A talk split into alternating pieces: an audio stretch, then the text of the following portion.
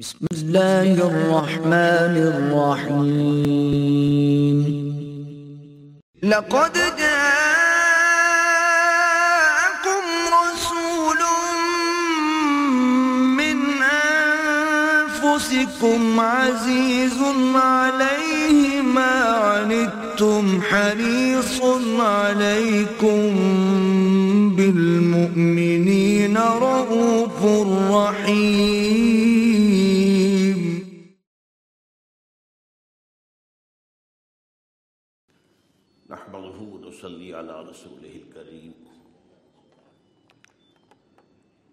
أما بعد فقد قال الله تبارك وتعالى كما ورد في سورة آل عمران. أعوذ بالله من الشيطان الرجيم بسم الله الرحمن الرحيم يا أيها الذين آمنوا اتقوا الله حق تقاته ولا تموتن إلا وأنتم مسلمون.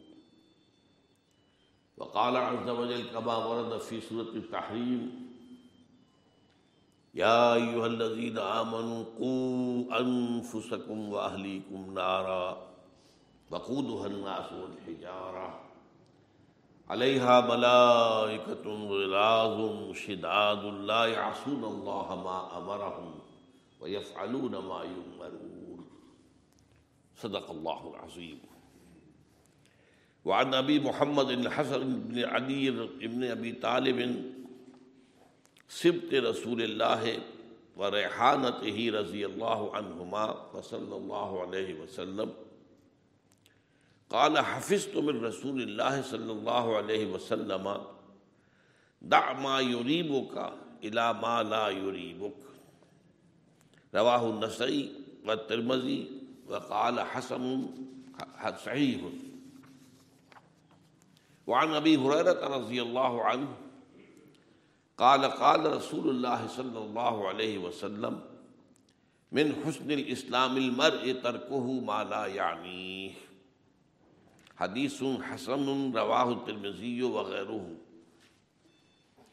رب اشرح لي صدري ويسر لي امري واحلل عقدة من لساني يفقهوا قولي اللهم ربنا الهمنا رشدنا واعذنا من شرور انفسنا۔ اللهم ارنا الحق حقا وارزقنا اتباعه وارنا الباطل باطلا وارزقنا اجتنابه آمین یا رب العالمین۔ حضرات، آج میں نے جیسا کہ آپ کے علم میں آ گیا، اصل میں تو درس حدیث کے سلسلے کو آگے بڑھانا ہے۔ اربعین نووی کی دس احادیث اس سے قبل ہم پڑھ چکے ہیں، اس کے بعد خاصا وقفہ آ گیا بیچ میں۔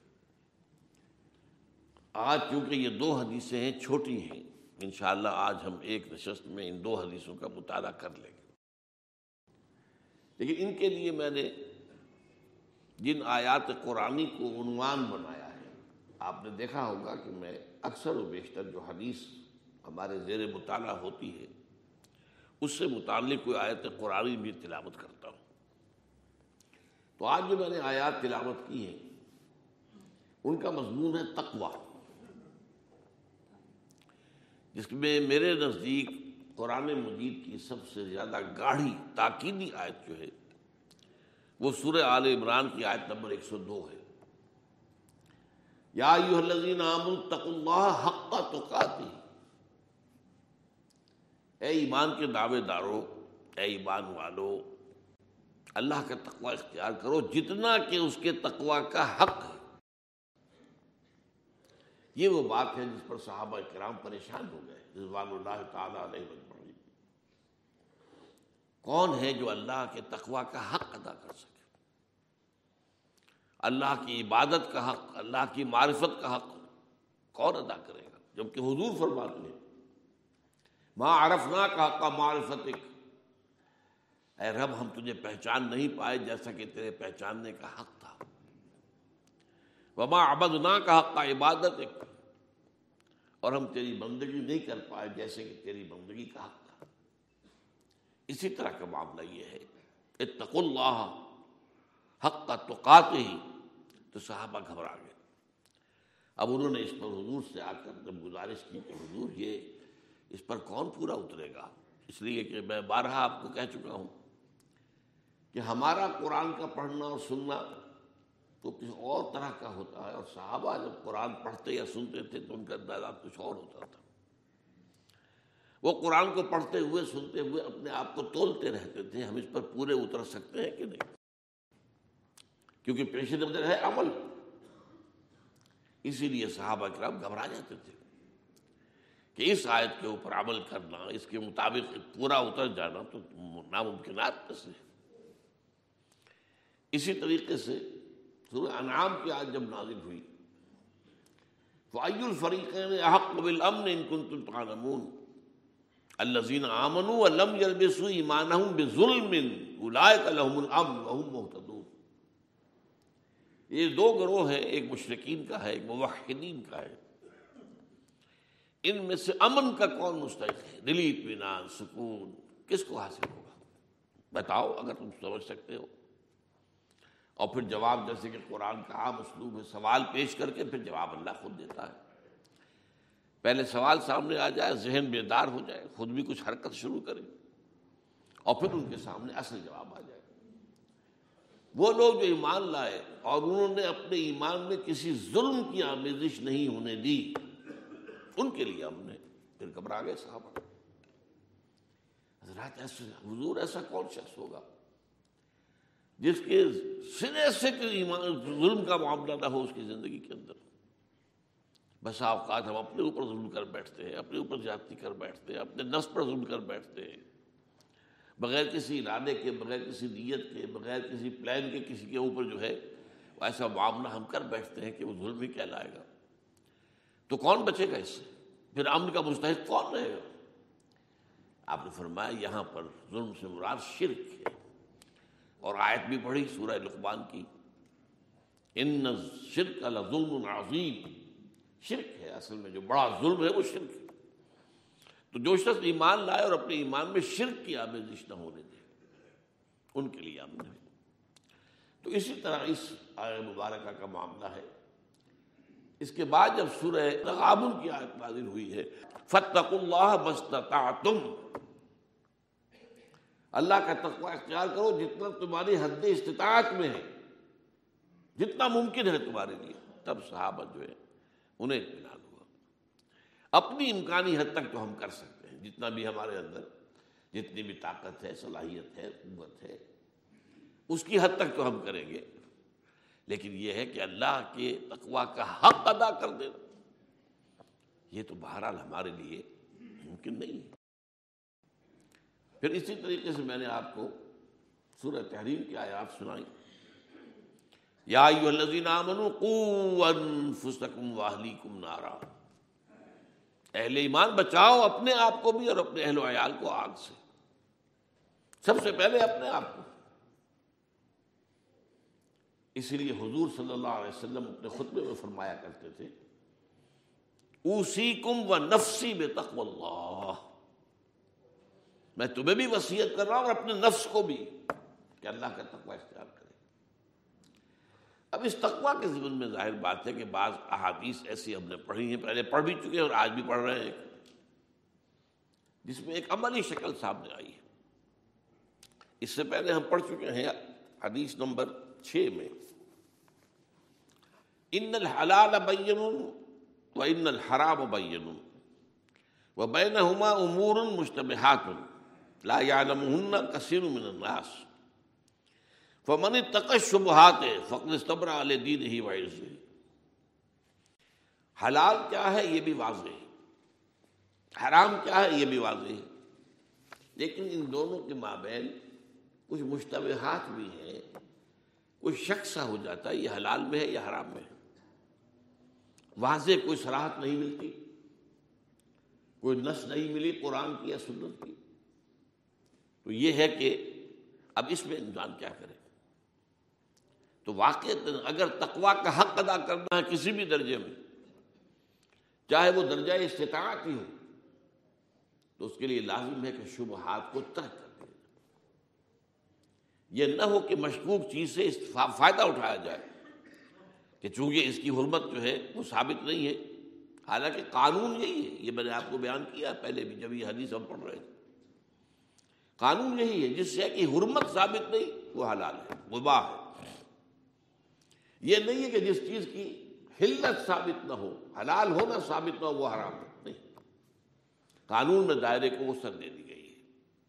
لیکن تقوا کا معاملہ اور ہے، قانون کا معاملہ اور ہے تقوا کا معاملہ اور ہے۔ تقوا کا تقاضا یہ ہے کہ آپ اسے بچ جائیں۔ جس کے حلال ہونے کا ثبوت نہیں ہے، جس کے حلال ہونے پر سراہت نہیں ہے، اس سے بچے تو جو شبہات سے بچ جائے گا، وہ ہے کہ جو اپنے دین کی اور اپنی عزت جو ہے، اپنے ناموز کی حفاظت کر لے گا۔ اللہ عمر جعلنا منہ تو آج جو پہلی حدیث میں نے آپ کو سنائی ہے، یہ اس کے راوی حضرت حسن ہے رضی اللہ تعالی عنہ۔ حضور کے نواسے اور نہایت محبوب اور چہیتے، لاڈلے۔ یہاں اس حدیث میں حضرت حسن کی کنیت بھی دی گئی ولدیت بھی دی گئی۔ ان ابی محمد الحسن، ابو محمد یہ کنیت ہے۔ ابو محمد حسن ابن علی ابن ابی طالب۔ ولدیت علی اور ابو طالب پھر ان کے بعد۔ سبت رسول اللہ ہے۔ جو اللہ کے رسول کے نواسے ریحانت ہی۔ اور ان کی خوشبو ہے۔ یعنی حضور صلی اللہ علیہ وسلم کی سیرت و کردار کی خوشبو جو ہے، وہ حضرت حسن کی شخصیت سے بھی ظاہر ہوتی تھی، نمایاں ہوتی تھی، محسوس کی جا سکتی تھی۔ رضی اللہ عنہما۔ اب عنہما کیوں کہا گیا؟ چونکہ حضرت حسن وہ بھی صحابی ہے اور والد حضرت علی وہ بھی صحابی ہے تو انہما آئے گا انہو سے کام نہیں بنے گا، صرف ایک کا معاملہ نہیں ہے بلکہ تصدیق اب وہ کیا فرماتے ہیں؟ حافظ تو بن رسول اللہ صلی اللہ علیہ وسلم۔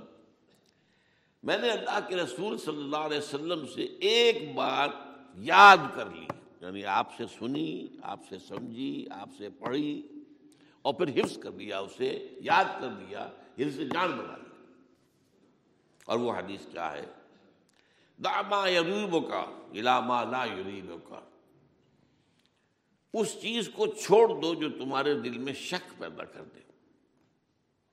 یا ایک اچھا لفظ ہوگا یہاں پر ہماری اردو زبان کے اعتبار سے، تمہارے دل میں خلجان پیدا کر دے۔ پتہ نہیں یہ صحیح ہے بھی کہ نہیں جو میں کر رہا ہوں۔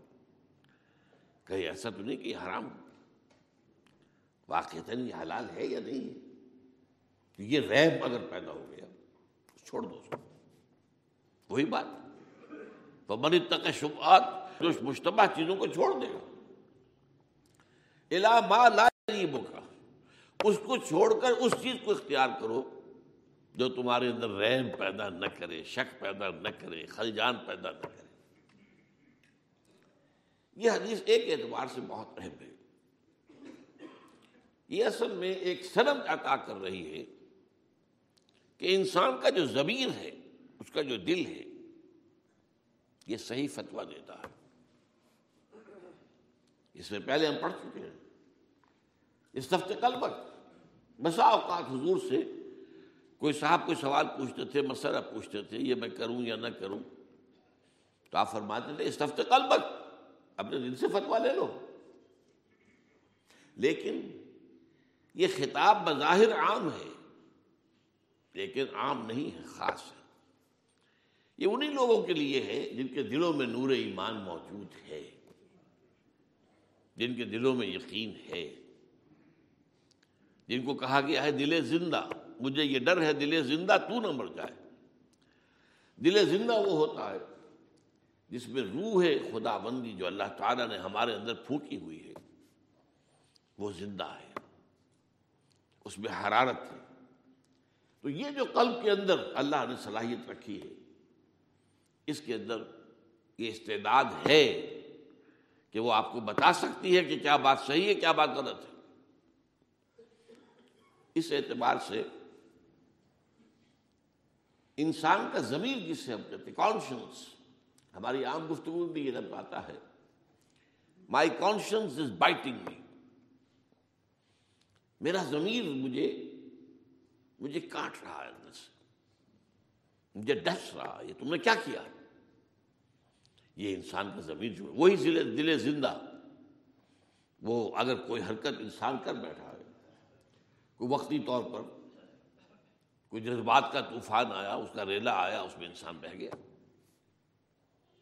کسی ایسے ماحول میں بیٹھا ہوا تھا، جہاں جو ہے وہ برائی جو ہے وہ غلبے پہ تھی، عروج پر تھی، اس گروہ کے اندر ہونے کی وجہ سے وہ بھی غلط کام کر بیٹھا۔ اندر سے دل جو ہے وہ ٹوکے گا تم نے غلط کیا۔ مائی کانشنس از بائٹنگ میرا زمیر یہ کاٹ رہا ہے۔ یہ زمیر میں کسے کہتے ہیں زمیر کہتے ہیں مخفی ہے زمیر مخفی۔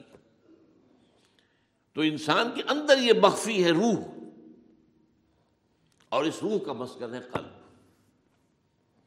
یہ دل جو ہے، یہ مسکن روح ہے۔ اور اس روح کا تعلق ذات باری تعالیٰ کے ساتھ۔ یہ جب ہم پڑھ رہے تھے، حدیث جبرائیل تو میں نے آپ کو سنائی تھی باتیں کہ جب تیسرا مرحلہ آتا ہے، اخبرنی علی الاسلام، اخبرنی علی ایمان اخبرنی علی احسان احسان کیا ہے؟ یہ ایمان جب گہرا ہو جائے، گہرا ہو جائے، گہرا ہو جائے۔ ایک ایمان ہے جو صرف اقرار باللسان کے درجے میں ہے۔ اسلام کا تقاضا تو پورا ہو گیا۔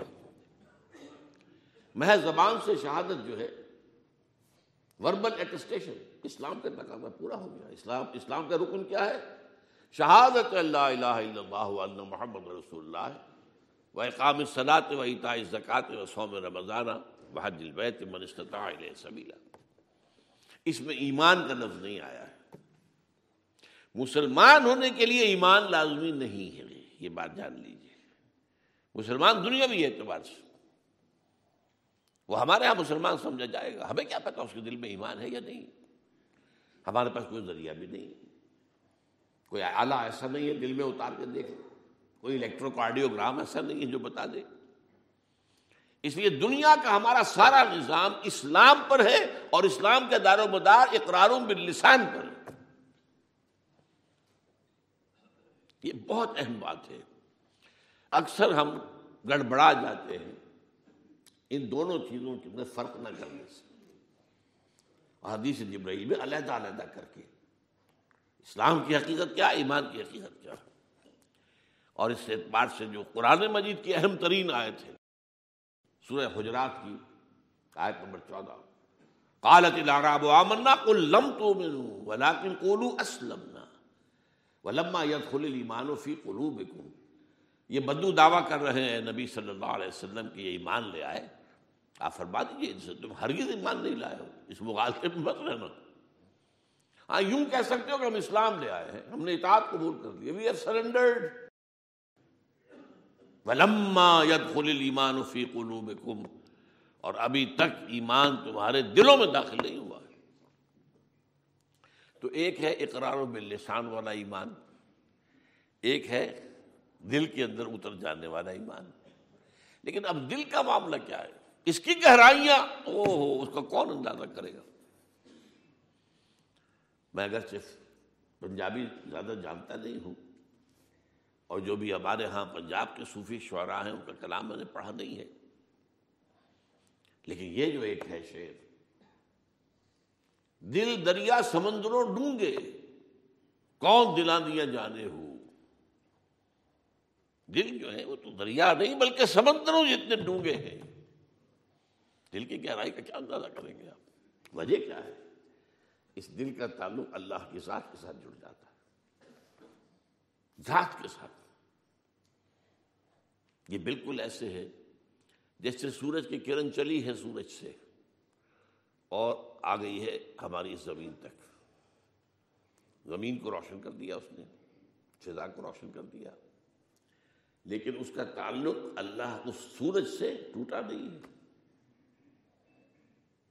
اور یہ بھی کہا جاتا ہے کہ اگر درمیان میں کوئی شے نہ آئے، سورج کی کرن آ رہی ہے اور وہ اسٹریٹ لائن میں نہیں ہوتی ہے، یہ پیرابولا بناتی ہے۔ درمیان میں کوئی چیز نہیں آئے گی تو یہ چکر کھا کے سورج میں پہنچ جائے گی واپس۔ یہ تو درمیان میں کوئی شے آئی تو اس نے روک لیا۔ اس نے جب روک لیا تو وہ شے منور ہو گئی۔ روکنے کی وجہ سے۔ اگر کوئی شے نہیں ہے تو وہ چلتی جائے گی، چلتی جائے گی، چلتی کہاں تک جائے گی؟ لیکن اس کا جانا جو ہے وہ یہ ہے کہ ایک چکر لگا کر، بہت بڑا چکر جس کا ہم اندازہ نہیں کر سکتے، یہ کرن واپس سورج میں پہنچ جائے گی۔ انا للہ ہے و انا الہ راج ہو یہ اس کرن کا بھی معاملہ یہ ہے۔ تو یہ جو روح ہے در حقیقت انسان کے اندر، لیکن یہ بات جان لیجیے کہ پھر ایک وقت آتا ہے جب انسان غلط روی پر مصر رہتا ہے، حرام خوری پر ڈیرے ڈال دیتا ہے ہوتے ہوتے ہوتے ہوتے یہ روشنی بجھ جاتی ہے۔ پھر اس میں وہ صلاحیت نہیں ہوتی۔ وہ کمپاس جو بتا دے ڈائریکشن، حق و باطل میں فرق کر دے، وہ صلاحیت پھر نہیں رہے گی۔ جسے ہم کہتے ہیں پرورٹڈ نیچرس انسان کی فطرت پرورٹ ہو جاتی یہ ہوتا ہے۔ بسا اوقات اس کا معاملہ ہوتا ہے ایسا کہ شخصیت میں ایسی کجی آ گئی۔ اب اس میں وہ پھر صلاحیتیں نہیں ہیں۔ وہ چراغ جو ہے بجھ گیا ہے اندر۔ یا دل نے اس کے اوپر اتنا، دل کے اوپر اتنی سیاہی آ گئی ہے کہ اب اس کی روشنی باہر نہیں آ گئی۔ آج کل تو ہمیں اندازہ نہیں ہوتا۔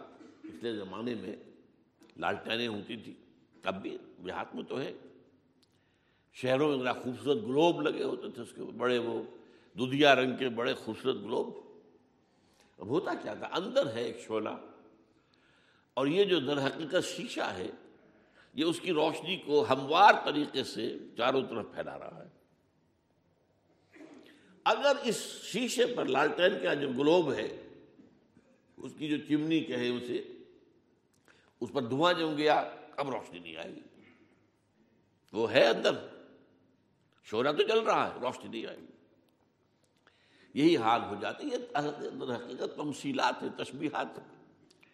ایک ہی حقیقت کو واضح کرنے کے لیے مختلف انداز اختیار کیے حضور نے فرمایا، جب انسان گناہ کرتا ہے، اس کے دل پر ایک داغ لگ جاتا ہے سیاہ دھبا اگر توبہ کر لے، دھل جائے گا۔ اگر توبہ نہیں کرتا، پھر وہی گناہ کرتا ہے۔ پھر ایک اور داغ۔ پھر گناہ، پھر ایک اور داغ۔ پھر گناہ پھر اور ہوتے ہوتے دل سیاہ ہو جاتا ہے اور آپ نے اپنی اٹھی بند کی، اس طرح بند۔ اب اس کے اندر وہ خیر، وہ یا تو یوں کہیے کہ وہ شعلہ بجھ گیا یہی ہے کہ اس شعلے کی روشنی جو ہے وہ جسم کو منور نہیں کر سکتی یہی تشبیہ اصل میں آئی ہے سورہ نور میں۔ اللہ نور سماوات والارض، مثل نور ہی کا مشکات فیا مصباح المصباح فی زجاجہ، ایک طاق ہے۔ اور اس طاق میں ایک چراغ ہے۔ اور چراغ ایک شیشے میں ہے۔ دیکھیے اس کو۔ خاص طور پر ہمارا جو سینہ ہے، اگر یہ آپ نے کبھی انسانی پنجرا ہڈیوں کا دیکھا ہو، تو اس میں یہ بالکل طاق کے مانند ہے۔ یہ جو پسلیوں آتی ہیں، یہاں سے ہو کے چوڑی ہوتی ہوتی جوڑ جڑ، یہ طاق ہے۔ بالکل طاق، جس طریقے کے طاق بنائے جاتے تھے دیواروں میں۔ آج کل تو الماریاں لگتی ہیں، کچھ اور ہوتا ہے وائرڈ روپس ہے وہ طاقوں کا معاملہ یاد کیجیے تو اللہ نور سماوات والارض مثل نور ہی کا بشکات فیہا مصباح۔ مصباح فی زجاجہ۔ جیسے لالٹین یا وہ گلوب، اس کے گرد شیشہ ہوتا ہے۔ وہ شیشہ اس کے ہوتا ہے۔ یہ ہے در حقیقت نور ایمان۔ یہ مثال اللہ کے نور کی نہیں ہے۔ یہ کچھ لوگوں کو مغالتا ہوتا ہے اور پھر اس کی وجہ سے وہ طرح طرح کی باتیں کرتے ہیں۔ یہ نور ایمان۔ حضرت عبداللہ ابن عباس رضی اللہ تعالیٰ عنہ سے یہ بروی ہے۔ یہ نور ایمان کی در حقیقت مثال ہے۔ قلب مومن میں یہ اس جو سینے کا طاق ہے، اس میں رکھا ہوا یہ دل ہے اور یہ دل ایک چمنی کے اندر ہے، جس سے کہ وہ نور جو ہے پھوٹتا ہوا اور وہ پورے انسانی وجود کو جو ہے روشن کر دیتا اب اسی میں ایک بات اور ایڈ کیجیے۔ اسی معاملے کو ایک اور سطح پر حضور نے فرمایا ہے۔ الاسم ما ہا کفی صدرک وہ کرے علیہ۔ گناہ وہ ہے جس سے تمہارے دل میں خلجان پیدا ہو جائے۔ اور تمہیں یہ پسند نہ ہو کہ یہ لوگوں کے علم میں آئے۔ یہ دوسرا ٹکڑا غور کیجیے گویا کہ انسان کا اجتماعی ضمیر بھی ایک شے ہے۔ ایک میرا اور آپ کا انفرادی ضمیر ہے۔ کانشنس میرا اور آپ کا۔ وہ بھی صحیح حکم لگاتا اگر ایمان کی کوئی ربق ہے اندر، تو وہ بھی صحیح فیصلہ کر دیتا ہے کہ کیا اچھا ہے، کیا برا ہے۔ ایک اجتماعی کانشیسنس ہے۔ اور کلیکٹو کانشنس ہے انسان کا، نوع انسانی کا، اجتماعی ضمیر۔ قرآن اس کو بھی سند دے رہا ہے۔ کیونکہ اگر آپ نے کوئی ایسا عمل کیا ہے جو آپ نہیں چاہتے کہ لوگوں کے علم میں آئے تو یہ گناہ ہے۔ یہ گویا کہ اس کا معیار ہو گیا۔ عالسم و ماں ہا کا گناہ یہ ہے کہ تمہارے اپنے دل میں تو اس سے خلجان پیدا ہو جائے، نمبر ایک۔ یہ تو وہ ہو گیا انفرادی conscience my conscience is biting me یہ تو وہ ہو گیا۔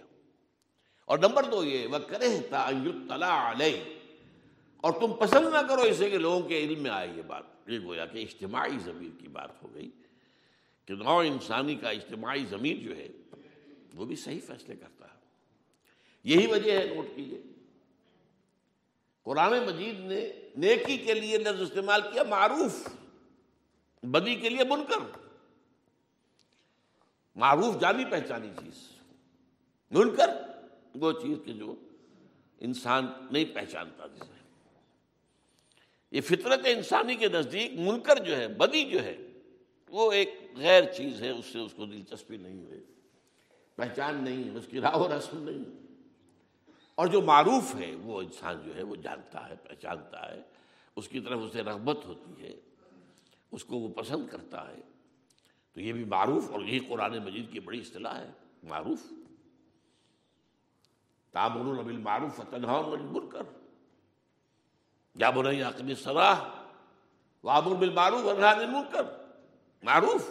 یہ نہیں ہے کہ لمبی فہرست دے دی گئی، دو ہزار چیزوں کی یہ برائی ہے اور یہ ہزار چیزوں کی فہرست دے دی گئی، یہ اچھائی ہے اجتماعی ضمیر جو ہے انسان کا الحمہ فجور تقوا اللہ نے انسانی ضمیر کے اندر فجور اور تقوا کا علم ودیت کر دی، الہامی طور پر۔ انسان کی نیچر، اس کی فطرت جو ہے، وہ جانتی ہے کیا خیر ہے، کیا شر ہے، کیا فجور ہے، کیا تقوا کا معاملہ۔ ہے اب آئیے اگلی آیت کی طرف، اگلی حدیث۔ یہ ابو حریرا سے ہے، رضی اللہ تعالی عنہ۔ اور یہ حدیث حسن ہے، امام ترمزی نے اس روایت کیا ہے۔ ان ابی حریرہ رضی اللہ عنہ قال قال رسول اللہ صلی اللہ علیہ وسلم، من حسن الاسلام المرء ترکہ ما لا یعنی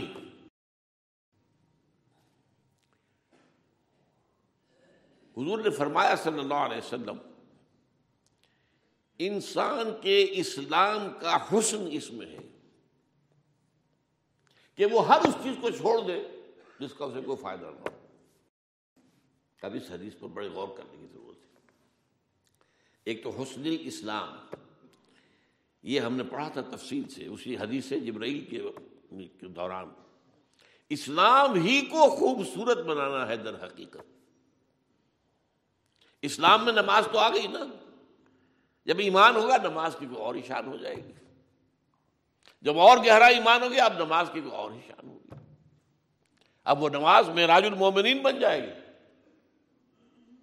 چیز وہی ہوگی اس کا روپ، اس کا رنگ، اس کی شان، اس کے اندر ایک کیفیت، اس کا حسن، یہ بڑھتا چلا جائے گا ایمان کے ساتھ۔ اور اسی کا نام احسان ہے۔ تو من حسن الاسلام المرے اسی لیے تصوف کے موضوع پر میرا ایک چھوٹا سا کتاب چاہے کہ ایک تو تصوف کے معنی وہ ہے جو آج کل ہمارے ہاں معروف ہے۔ غرب وجہ تصوف۔ اور ایک تصوف ہے قرآن کا، حدیث کا، محمد کا، صحابہ کا، صلی اللہ علیہ وسلم رضی اللہ تعالی مجمعین وہ تصوف کیا ہے؟ اس کے یا لفظ احسان استعمال کیجیے یا حسن اسلام استعمال کیجیے اسلام میں حسن پیدا ہو جانا۔ اس کا یہ مطلب ہے، وہ اسلام سے علیحدہ کوئی شے نہیں۔ اس اسلام کے اندر ایک خوبی، ایک حسن۔ دل ربائی پیدا ہو جائے۔ وہ کیفیت جو ہے نام احسان۔ ہے تو من حسن الاسلام المرء، کسی انسان کے اسلام کی خوبی میں، حسن میں، بہتری میں، درجے کے بلند ہونے میں یہ چیز بھی شامل ہے کہ وہ ہر اس چیز کو چھوڑ دے جو اس کے لیے کوئی مفید جو ہے نتیجہ برآمد نہ کرتی ہو۔ اس کا مطلب کیا ہے؟ دیکھیے، یہ ہماری زندگی بڑی محدود سی زندگی ہے۔ تیس، چالیس، پچاس، ساٹھ ستر سال۔ فرض کیجیے اس سے زیادہ عمر بھی ہوتی ہے تو پہلا کچھ وقت گزر گیا، وہ ابھی پورا شعور کا دور نہیں تھا اور بعد میں ایسا دور آ گیا کہ پھر انسان کہ لا یعلم من بعد علم شیئا۔ پھر جو ہے وہ حواس پوری طرح برقرار نہیں رہے۔ تو درمیان میں کیا ہے؟ ایک تیس، چالیس برس کا عرصہ ہے جو ایک ایوریج انسان جو ہے، جس کی زندگی جو ہے، ساٹھ ستر کی ہو، اس میں تیس ایک برس کا عرصہ اس کو ملے گا، جس میں وہ باشعور اور کسی اپنے ارادے اور عزم اور اپنے پلان کے مطابق، اپنے فیصلے کے مطابق عمل کرتا ہے۔ اس کے جو نتائج نکلنے ہیں، وہ لامتناہی زندگی میں نکلنے ہیں۔ اسی کے نتائج نکلیں گے نا۔ جو یہاں کمائیں گے، وہ وہیں پائیں گے اسی لیے فرمایا گیا دنیا مزرعت الآخرہ حضور نے فرمایا، یہ دنیا آخرت کی کھیتی ہے۔ یہاں بو گے تو وہاں کاٹو گے۔ یہاں کچھ بویا ہی نہیں، کیا کاٹو گے وہاں؟ یہاں کانٹے بوئے ہیں تو کانٹے ہی کاٹنے پڑیں گے۔ یہاں اگر پھلدار اور پھولدار درخت لگائے ہیں تو یہی وہاں پر آپ کو ملے گا نیکیاں کمائی ہیں، تو وہاں نیکی کا نیک بدلہ ملے گا۔ بدیاں کمائی ہیں، تو وہاں بات سزا ملے گا تو اب دنیا مزرات الآخرہ اب اس محدود زندگی میں جو بھی ہمارے پاس ٹائم ہے ایور ڈسپوزل، اسی میں آپ کو بنانا ہے، جو کچھ بنانا ہے۔ تو کیا کوئی شخص اس محدود سے، حصے میں سے کسی وقت کا ضائع کرنا گوارا کرے گا؟ ہر لمحہ امر ہے۔ امر کہتے ہیں مر جانا، نہ مرنے والا۔ یہ ہندی کا لفظ ہے۔ مر، امر۔ جب گاندھی جی مرے تھے تو جو انڈین ٹیلی ویژن پر اور ریڈیو پر جو کچھ اس وقت آیا تھا، گاندھی جی امر ہو گیا یہ ہندی تصور ہے۔ ویسے تو یہ صحیح بات ہے۔ مرنے کے بعد جو زندگی شروع ہوتی ہے، اس کے لیے موت نہیں، امر ہو گیا ہر شخص جو ہے۔ مرنے کے بعد امر ہے، اب موت تو کوئی اور تو نہیں آئے گی۔ اب تو یہی ہے کہ مرنے کے فوراً بعد آپ عالم برزخ میں داخل ہوئے۔ اور ایک وقت آئے گا، عالم برزخ سے عالم آخرت میں پہنچ جائیں گے۔ تو اب موت کوئی نہیں آنی، امر رہے اب آپ۔ تو اس اعتبار سے یہ جو لمحہ ہے ہمارا، اس وقت کا بڑا مختصر لمحہ ہے۔ پوٹینشلی یہ امر ہے۔ اتھا ہے۔ نہ پیدا کنار ہے۔ اس لیے کہ انفائنائٹ ہے وہ۔ وہ زندگی محدود نہیں ہے، لامحدود ہے انفائنائٹ ہے۔ یہ زندگی فائنائٹ ہے، محدود ہے، بہت چھوٹی سی ہے۔ میں ایک مثال دیا کرتا ہوں کہ عام طور پر ہم لوگوں میں سے جو ایمان رکھتے ہیں آخرت پر، اگر آپ جائزہ لیں گے اپنے ذہن کا، تو معلوم ہوگا کہ ہمارے ذہنوں میں کچھ ریشیو پروپورشن ایسی ہے کہ جیسے اصل کتاب ہے، وہ تو ہے یہ دنیا کی زندگی۔ ایک اپینڈکس لگا ہوا چھوٹا سا وہ آخرت۔ ہے یعنی ایک تو وہ جو آخرت کو مانتے ہی نہیں، ان کو چھوڑ دیجیے جو مانتے ہیں، ان کا ماننا بھی اس درجے میں ہوتا ہے کہ اصل زندگی یہ ہے، ایک اپینڈکس ہے اس کے ساتھ۔ اور ایک زمیمہ لگا ہوا زمیمہ ہم بولتے ہیں۔ اس زمیمہ کتنا ہوتا ہے؟ کتاب ایک ہزار صفحات کی ہے زمیمہ ہوگا بیس، پچیس صفحے کا میکسیمم ہونا کیا چاہیے؟ اصل کتاب وہ ہے۔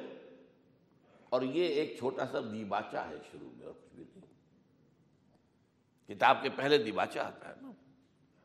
تو حیات دنیاوی جو ہے، اس کی حیثیت، اس کتاب کے دیباچے کی، کتاب زندگی جو ہے، وہ تو کھولے ہی موت کے بعد۔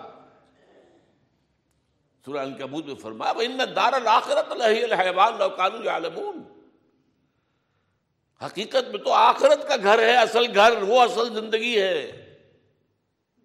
اللہ عائش اللہ عائش الآخرہ یہ جہاد میں قتال کے وقت صحابہ کرام اللہ لا عیش اللہ عائش عائش اے اللہ، آخرت کی زندگی کے سوا کوئی زندگی نہیں، یہ کوئی زندگی نہیں ہے ہماری۔ آدمی بلبلا ہے، پانی کا کوئی زندگی نہیں ہے۔ ایک لمحے کا تو آپ کو یقین نہیں ہے کہ آپ زندہ رہیں گے۔ ہاں بلائے رکھیں اپنی موت کو، دوسری بات ہے، کیا پتا۔ مسجد سے نکلیں اور راستے ہی میں کہیں آپ کا ایکسیڈنٹ ہو۔ کیا؟ پتا لیکن ہم اسے دور رکھتے ہیں، اپنے تصور سے دور رکھتے ہیں۔ تو اللہ عائش اللہ عائش الآخرہ اور حضور جواب میں فرماتے تھے فخ فر الانصار اول مہاجرہ تو اے اللہ، یہ انصار المہاجرین کی جماعت جو تیری راہ میں قتال کر رہی ہے، ان ان کی مغفرت فرما دے۔ ان کے گناہوں کو معاف فرما دے۔ تو اس اعتبار سے اب یا تو وہ کام کرو جو جس سے تمہاری دنیا کی کوئی ضرورت پوری ہو، ضرورت۔ یہ نہیں کہ دنیا کی خواہشات جو ہیں، وہ تو سمجھیے کہ طول عمل۔ پھیلتا جاتا ہے، ربڑ کی طرح معاملہ۔ ضرورت۔ ایک ہے تعیش۔ فراوانی۔ زیادہ سے زیادہ سہولتیں۔ یہ نہیں۔ ضرورت۔ یا تو دنیا کی کوئی ضرورت پوری ہو اور یا آخرت کے اندر انسان کو اس کا جو ثواب مل سکے۔ اس دو کے علاوہ کسی تیسرے کام کے لیے یہ زندگی کا کوئی لمحہ ضائع کرنا یہ ایمان اور اسلام کے منافی ہے۔ اس کا مطلب ہے آپ کو آخر پر یقین نہیں۔ یہی وجہ ہے سورہ مومنون میں فرمایا قد افلاح المومنون الذين هم في صلاتهم خاشعون والذين هم عن اللغو معرضون۔ لغو۔ لغو کام کہتے ہیں جو جو بے, بے فائدہ بیٹھے تاش کھیل رہے ہیں۔ بھائی کون سی تمہاری دنیا کی ضرورت پوری ہوئی؟ یا تم نے آخرت میں کچھ کمایا اس اس, اس, میں؟ ایک اصطلاح ہمارے یہاں پیسٹائم وقت گزاری وقت گزارنے کے لیے مشورہ۔ یہ وقت ایسی حقیر شے نہیں ہے۔ تو اس کا پوٹینشیل ہے۔ اس اسی چیز تو بنا سکتے ہو آخرت کو۔ اللہ کے لیے اجر اللہ کے ہاں سے اسی وقت کے ذریعے سے کماؤ کے در یہ ظاہر کرنے کی شے نہیں ہے۔ وقت گزاری کے مشغلے یہ انہی کے لیے ہوں گے کہ جن کو آخرت پر یقین نہیں ورنہ کیسے ممکن ہے؟ جو وقت ملا ہے۔ اگر آپ سبحان اللہ الحمد للہ ولا الہ الا اللہ اللہ اکبر، اسی کا ورد کیجیے ہر کلمہ جو ہے، وہ جنت میں ایک پودا بن جائے گا آپ کے لیے۔ وہاں جا کر آپ باغ کاٹیں گے۔ وہ جو بھی باغ ہوگا وہ آپ کے پاس ہوگا وقت ضائع کیوں کر رہے ہیں؟ یا دنیا کی کوئی ضرورت پوری ہو رہی ہو، ٹھیک ہے، آپ کو معاش کے لیے کام کرنا ہے۔ اپنے لیے، اپنے بال بچوں کے لیے روزی کمانی ہے، ٹھیک ہے یا تو اس میں لگے اور یا پھر آخرت کے کمانے کے لیے لگے۔ تیسرا کام نہ ولزین لغو موردون اور آپ کے علم میں ہوگا بہت سے حضرات کے۔ کہ سورہ مومنون کی جو ابتدائی گیارہ آیات ہیں، اسی کے ہم مانی اور بہت مشابہ بہت مشابہ سورہ معارج کی آیات ہیں۔ وہاں اس کی بجائے ولزین لغو موردون کی بجائے فرمایا ہے ولزین یوسدقون یوم الدین وہ لوگ جو آخرت اور قیامت کے دن اور جدا و سدا کے حساب کے دن کو مانتے ہیں، اس پر یقین رکھتے ہیں۔ یعنی اگر جدا و سدا کے قانون پر ایمان ہے، یوم الدین جدا و سدا کے دن پر یقین ہے، تو پھر کیسے ممکن ہے آپ کسی لغو کام کے درس مقصد کریں؟ بلکہ سورہ فرقان میں فرمایا گیا وحباد الرحمان الزین یمشون فلرد خون وحدہ خاطب الجاہرون قال السلام اور اسی میں آتا ہے کہ وہ لغو میں، اذا مرو باللغو مرو کرام وہ لغو کام کی طرف متوجہ تو ہوتے ہی نہیں۔ خود کام کریں، خود جائیں کہیں لغو کام کے لیے۔ نہیں۔ اگر کہیں گزر ہو جائے اتفاق سے، آپ جا رہے تھے، تو جانا ہے کہیں سڑک پر، جا رہے ہیں تو آپ نے دیکھا ڈگڈگی بجی ہے، لوگ جمع ہو رہے ہیں۔ کوئی کھیل تماشا ہوگا، کوئی مداری ہوگا، کوئی کرتب دکھائے گا، کوئی دھوکے دے گا کچھ ہنسائے گا کچھ یہ کرے گا، کوئی پیسے آپ سے بیٹھے گا اب آپ اس میں متوجہ ہو جائیں۔ اس کا مطلب ہے آپ نے وقت کی قدر و قیمت کو نہیں سمجھا۔ ویزا مرو بل ہوئے یعنی ایک تو ہے بال ارادہ کسی لفظ کی طرف جانا نہیں۔ اگر اتفاقاً گزر ہو جائے لو کے پاس سے مرو کے راما وہ وہاں سے باعزت گزر جاتے۔ اس میں متوجہ نہیں ہوتے۔ اپنے وقت کا کوئی حصہ بھی، کوئی منٹ بھی ضائع کرنے کو تیار نہیں ہوتے۔ تو یہ اصل میں حدیث جو ہے، اس یہ حدیثیں بڑی چھوٹی چھوٹی ہے یاد کر لینا، آسان ہے۔ دا ما یوریبوں کا علامہ لا یوریبوں کا بتائیے، یاد کرنے کو مشکل ہے۔ جس چیز سے دل میں خلجان پیدا ہو جائے، چھوڑ دو اس کو۔ وہ چیز اختیار کر لو جس سے دل میں اطمینان ہو، خلجان ہو۔ السما حقفی نفسک کرے تو یطلع علیہ۔